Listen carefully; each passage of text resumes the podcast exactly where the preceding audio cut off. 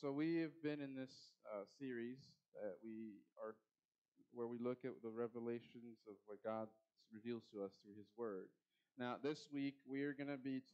I found myself focused on this word identity, and and the and we're going to spend a couple of weeks on this one actually. The idea is to go through the scriptures and look at well, what does the Bible says who we are in Christ. Because if you go through the scriptures, you will find so many things that God says about who we are. He tells us that we are uh, we're children of God. We are heir and conquerors. We are made new. We are alive in Him. There's a lot of different things that He defined us as to help us understand that we are not to follow the examples of the world and follow what people say identity is supposed to be.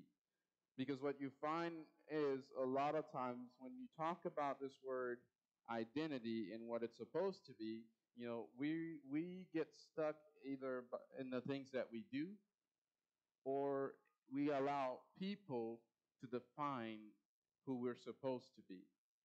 But as followers of Jesus, he says, well, it doesn't matter what everybody else says, it matters who I say you are.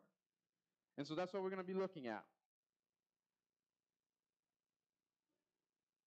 So I think a lot of people have gotten to that point where they've asked that question, who am I? Or were you're trying to figure out, well, what's my purpose in life? Who am I supposed to be? What am I supposed to be doing? And if you've never had that that, then that's that's great. I know for I know personally, I can say for a fact that I've had that point in my life where I've wondered, is what I'm doing what defines who I am? And what you find is if you're not careful, you get so caught up in what you're doing, you allow it to be what drives you and becomes your your purpose in life. And so when you get tied to that and you start following that to define who you are, you put all your focus in that, you put all your attention into that thing, and it may not even be what God had for you in the first place. And so you get so tied up to it that when when God says, "I need you to dial it back a little bit," or "I need you to pull back," you go, "But Lord, this is this is who I am. This is what I'm supposed to be. This is what people know me as."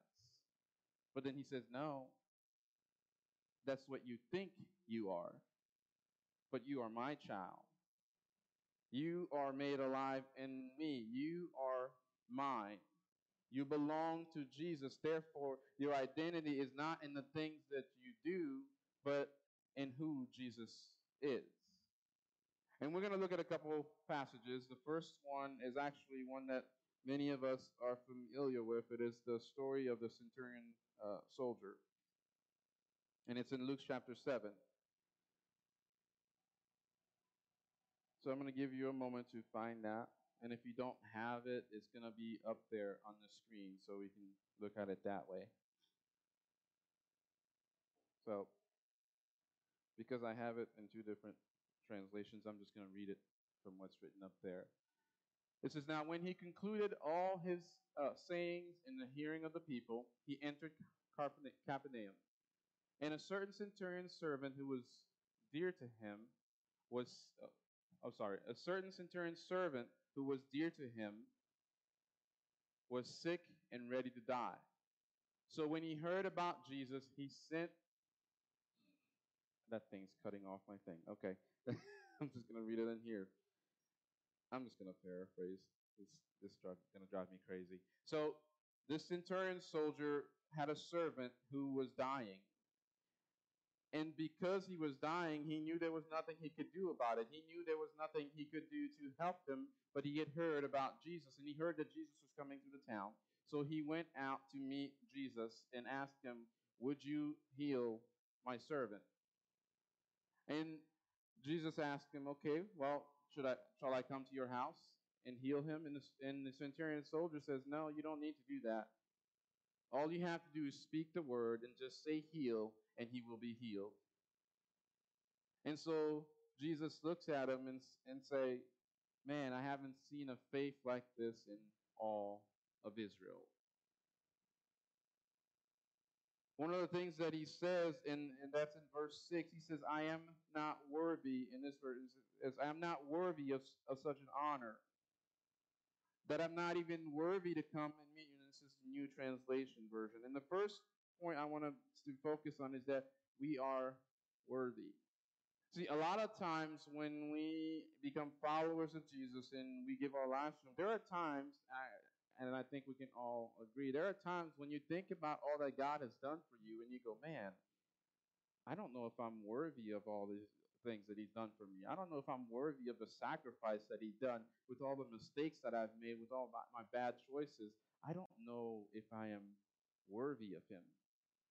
But the reality is, if he didn't think us worthy, he would not have sent his son to die for us. See, that's a lie that Satan tells us and try to get us to think that oh, you're not worthy of his love. You're not worthy of his salvation. You're not worthy of Christ. But then he says, no, you are worthy. That's why my Father sent me to die for you, for your sins on the cross, so that you would come come back to him, so that you would be reconciled with him and be made new. And so when we get to points in our lives where we find ourselves thinking that we are not worthy, be reminded that God thinks we are worthy, or he would not have allowed his son to die for us. See, he sees us as his, as his, we are made in his image. He loves us and cares for us. Can you imagine? Just think of it uh, in a different perspective as as parents. You, no matter how many bad choices or how many mistakes your children make, your love for them does not change. You don't like that they're making bad choices and you try to direct them and guide them, but at the same time, you don't stop loving them. And you know you would go above and beyond if you could to save them and keep them from making those mistakes. See, that's what the Father did. He saw us in our sins, He saw us in the mistakes that we were making. He said they could still be redeemed. And so He sent His Son to be the one that would redeem us. So, in His eyes, we are worthy. Worthy of being saved, worthy of his salvation, worthy of being transformed and made new. But with that, there's also, we have to think about the fact that we're also broken. We have experienced things in life that leaves us jaded or leaves us unwilling to trust other people, that keeps us from being able to really put our trust in others because we've been wounded and hurt by so many people. And so we are we are broken. We've experienced brokenness. We've experienced heartaches. All these things leave scars and leave marks in us to the point where we don't feel like sometimes we can trust anybody or give anybody our everything because we're afraid that they're going to hurt us. And so some, what we end up doing is we put barriers between us and people. But then sometimes we might go even further and put barriers between us and God. Because we have to relearn how to trust. And if we can't trust Him, how can we trust people? So we are broken. In fact, in Psalms 147, 3 through 6, it says, He heals the brokenhearted and binds up their wounds. He counts the number of, of the stars and he calls them all by name. Great is our Lord, mighty in power, his understanding is infinite. The Lord lifts up the humble, and he casts the wicked down to the ground. Yes, we are broken, but God can heal the broken. He can heal the brokenhearted.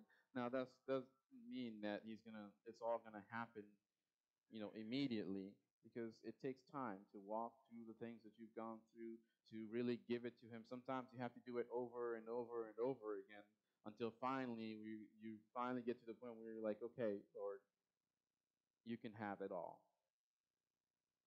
And we serve a God that is so patient with us that he will let us come back to Him over and over with those things that we're holding on to until we finally get to the point where we just completely surrender everything and say, God, we need you to heal us. We need you to heal our brokenness.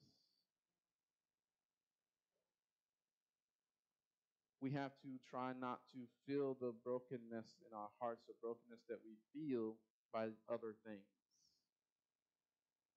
See, when you talk about identity and talk about who you are and who we are in Christ compared to who we are or who the world tells us we are,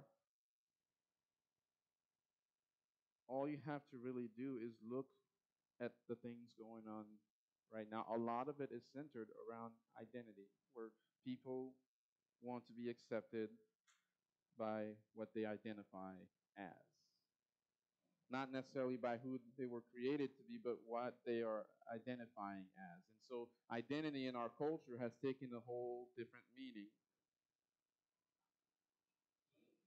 But going, but we have to continue to stand on God's truth and His Word to remind us that that is just what the world is saying. That's not what God says identity is.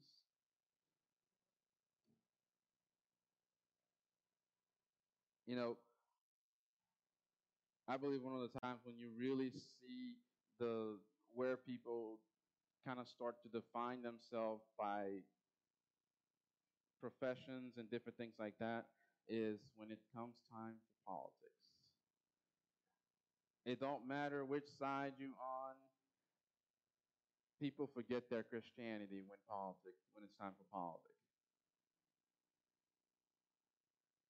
And what you see is you see an ugly side and you see people tearing other people down. You see all these different things where it just goes completely against what who God is.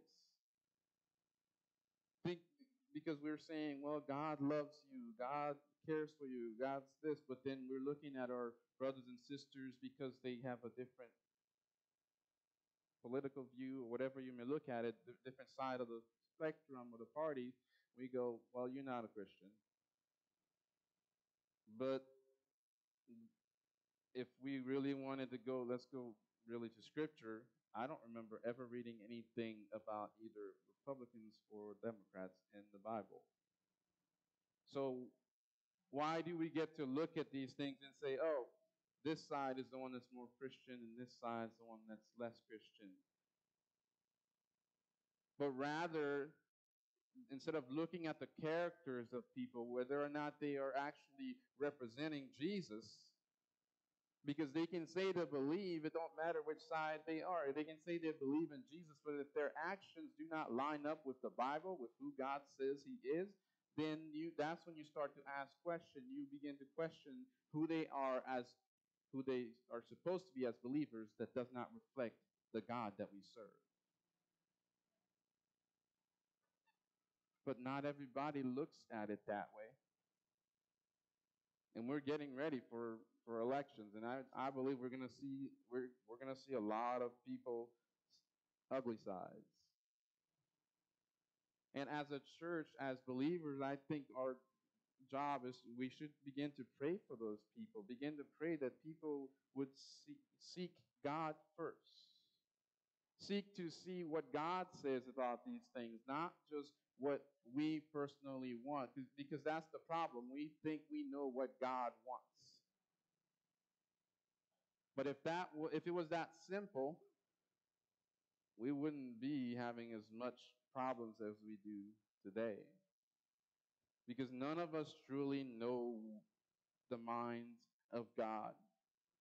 But rather we go to him to tell us, "Hey, this is how we are to act. This is who we are to be as believers." the missions of the church is to share the gospel and make disciples of all nations. So if we're busy tearing each other apart instead of sharing the gospel, we are losing those that might even have had an interest in Christianity because what they see is Christians fighting and tearing each other because the Bible actually tells us, Jesus says, they will know you by your love. But that's not what the world always sees. And it's time that we start changing that, that we start showing people the love of Jesus in a way that says not only does Jesus love you, but he wants to save you. He sees you as worthy. That's why he died on the cross for you. The second thing that we need to, another thing that God speaks to us about is that we are accepted. Now, we have to be really careful with the, with this one because when you talk about being accepted, well, what does that actually mean? You know, if you if you think about all the things that goes on, people will say that well, well Christians are not accepting.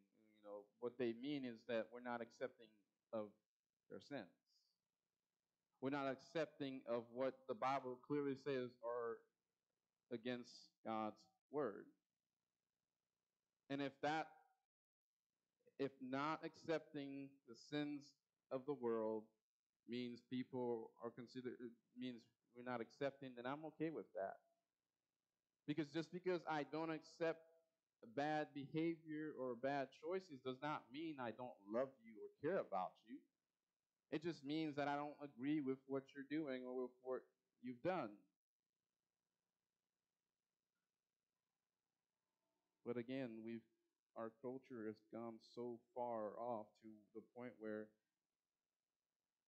being accepting doesn't really mean the same thing when it comes to how Scripture talks about accepting one another.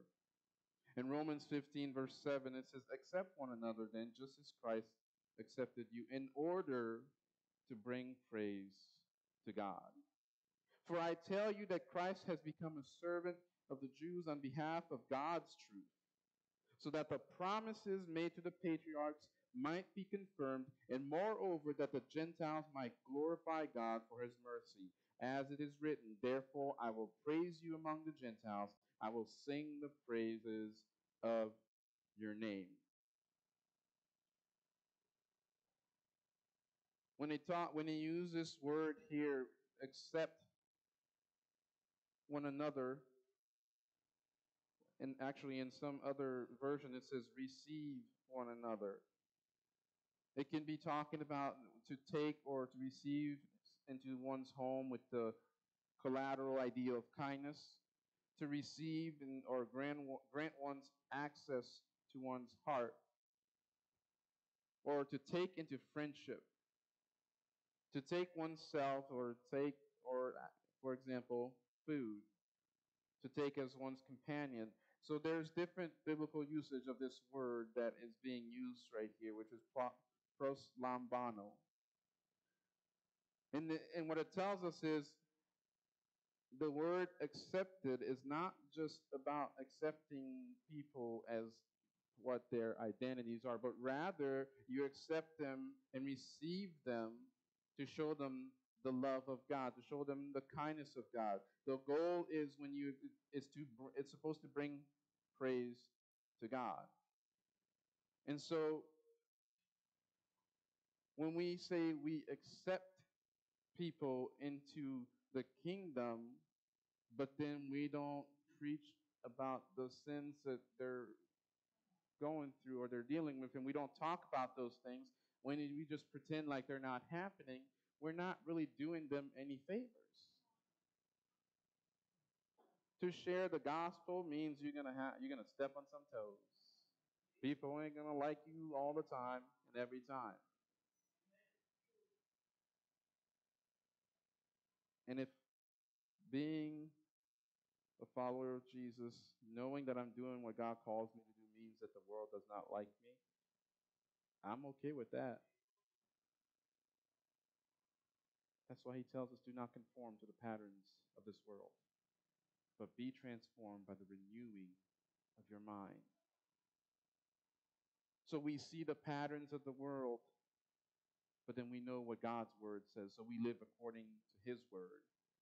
We allow ourselves to be transformed by him and not by the world. We don't say, yeah, we accept all these sins, come into the church, and then we allow it to take over the church. No, we, the church is supposed to be transforming people with the gospel of Jesus. And so if we bring people in and say we accept you into God's kingdom, but we don't tell them, hey, you also have to give your your heart to Jesus. You have to surrender yourself to him. But rather we just keep going and let them live in their sins. We're doing them a disservice. Because then we're not truly preaching the gospel to them. In Colossians chapter 2, verse 6 through 10, it says, As you therefore have received Christ, Jesus the Lord, so walk in him, rooted and built up in him and established in the faith, as you have been taught, abounding in it with thanksgiving. Beware lest anyone cheat you through philosophy and empty deceit, according to the tradition of men according to the basic principles of the world and not according to Christ. For in him dwells all the fullness of the Godhead bodily. And you are complete in him who is the head of all principalities and powers. In other words, Jesus has power and authority over everything in this world the fullness that we desire, the completeness that we're looking for, we're not going to find it in the world, but rather, as we stay close to Him, that's where we find that completeness, that fullness, where the closer we get to Him, the less, the less we want to be in the world. But there's also a burden that comes with that because we have families and friends that are part of the world that we want to see come to Jesus. So even though we don't want to be a part of the world, we don't stop trying to reach people because that's what we're supposed to do. The the goal to go and make disciples of all nations is not just for me, it's for every single person that calls themselves a believer and a follower of Jesus. Because there are places that you go into that I'm probably never going to step foot into. There are people that you can connect with that I'm probably never going to get a chance to connect with because we're not in the same we don't I just don't run into them. How are you showing people what it means to walk with Jesus? See, we've we've looked at what it means. We've we've talked about God revealing His Word to us. We've talked about the Trinity. We've talked about what it means what who Jesus really is. He wasn't just a man, but he was fully God. We talk about the authority that he has over sin, the authority that he has over death, the authority that he has over all principalities and powers of this world.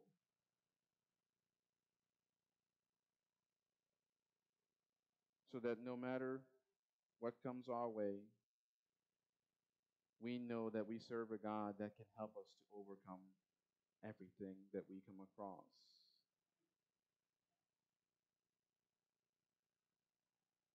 Which should which should make us want to see other people experience the same level of, of hope and faith that we have. We should want to see people come to know Jesus and we should be intentional about it.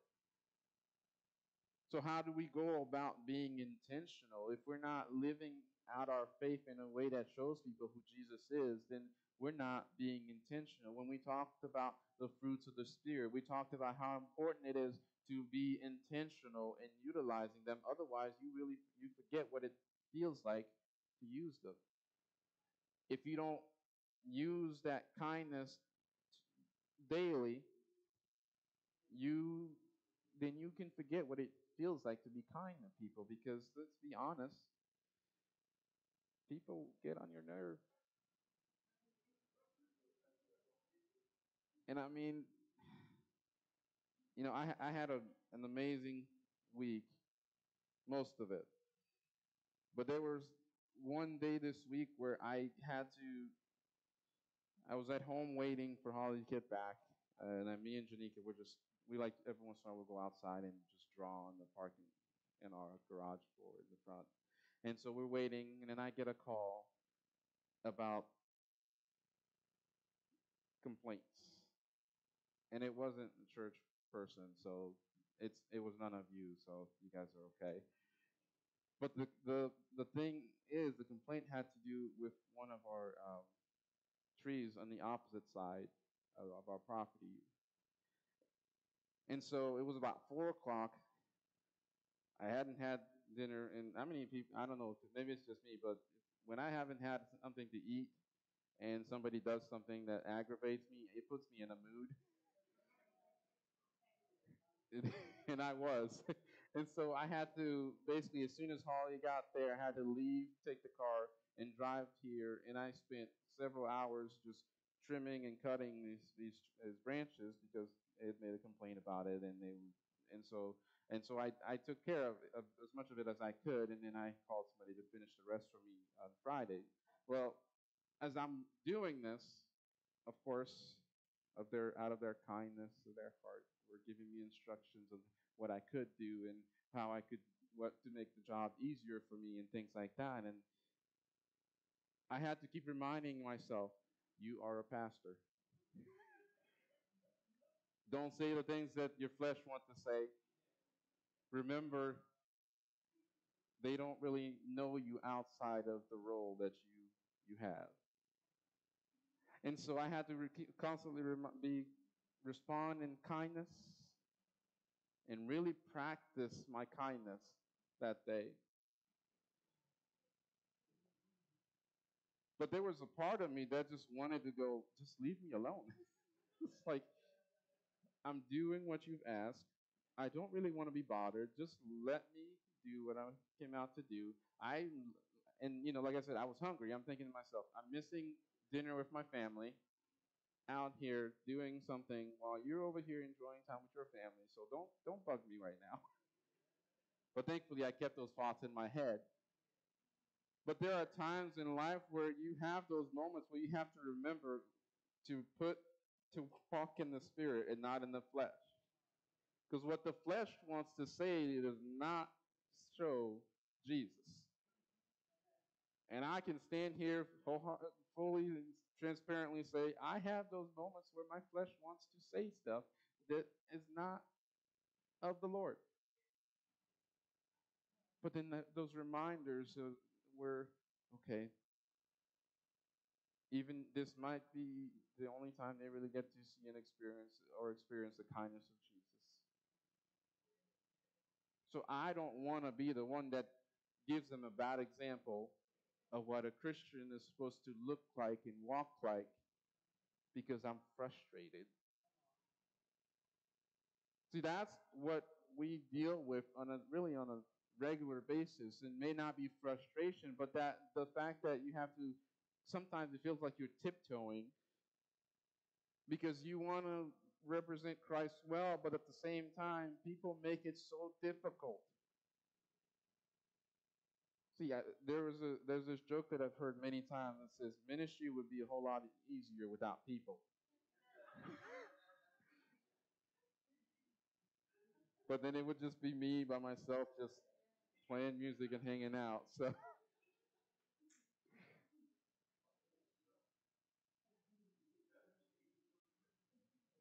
But to be representation of Jesus to the world means sometimes you have to constantly have those battles with yourself. Who will they see in how I respond?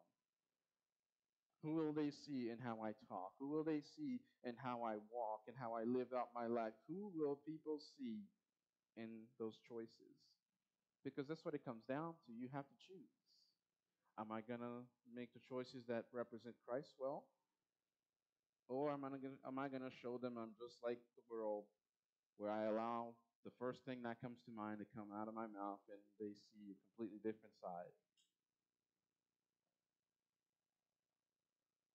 Remembering who we are in Christ helps us to walk in a way that pleases Him.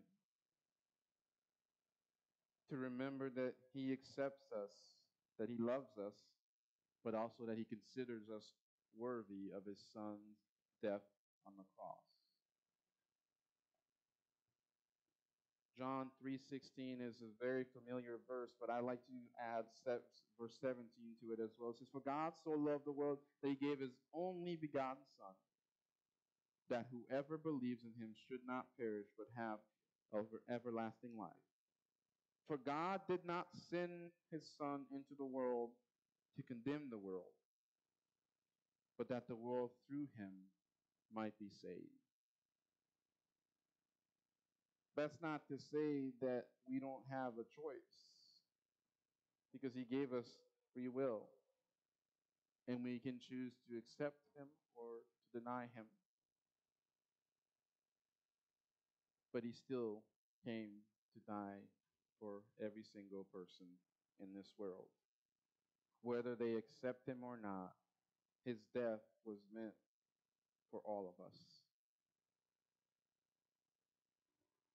See, the same God who willingly sent his Son to this earth to live, to die, and resurrect is the same yesterday, today, and tomorrow. And the brokenness that we've experienced that had led us to feel like we'll never be enough is nothing but a lie.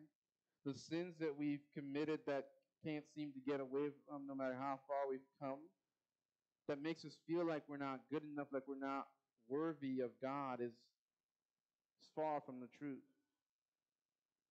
He mends the brokenness. And that doesn't mean all your experiences or your circumstances will disappear, but rather you know that He's walking with you. You know that you can trust Him. You can lean on Him when you need comfort, when you need peace, when you need just somebody to be there for you. He can be there for you. So when you find yourself asking the question, Am I worthy? Remember that He loved you so much that He sent His Son to die for you. See, sometimes we forget to really personalize that sacrifice. He died for me, for you, for all of us. Pray with me? Heavenly Father, thank you for this day. Thank you for your love for us, that you would allow your Son, your one and only Son, to die for our sins. Lord, as we go through this week, as we go through this life, as we encounter different things in our path, in our journey, Lord, would you remind us that we are worthy because you see us as worthy? We are loved, that you see us and you uh, you accept us to bring glory to the Father, but you don't want us to stay as who we were before we came to you. Because you have something so much more in store for us.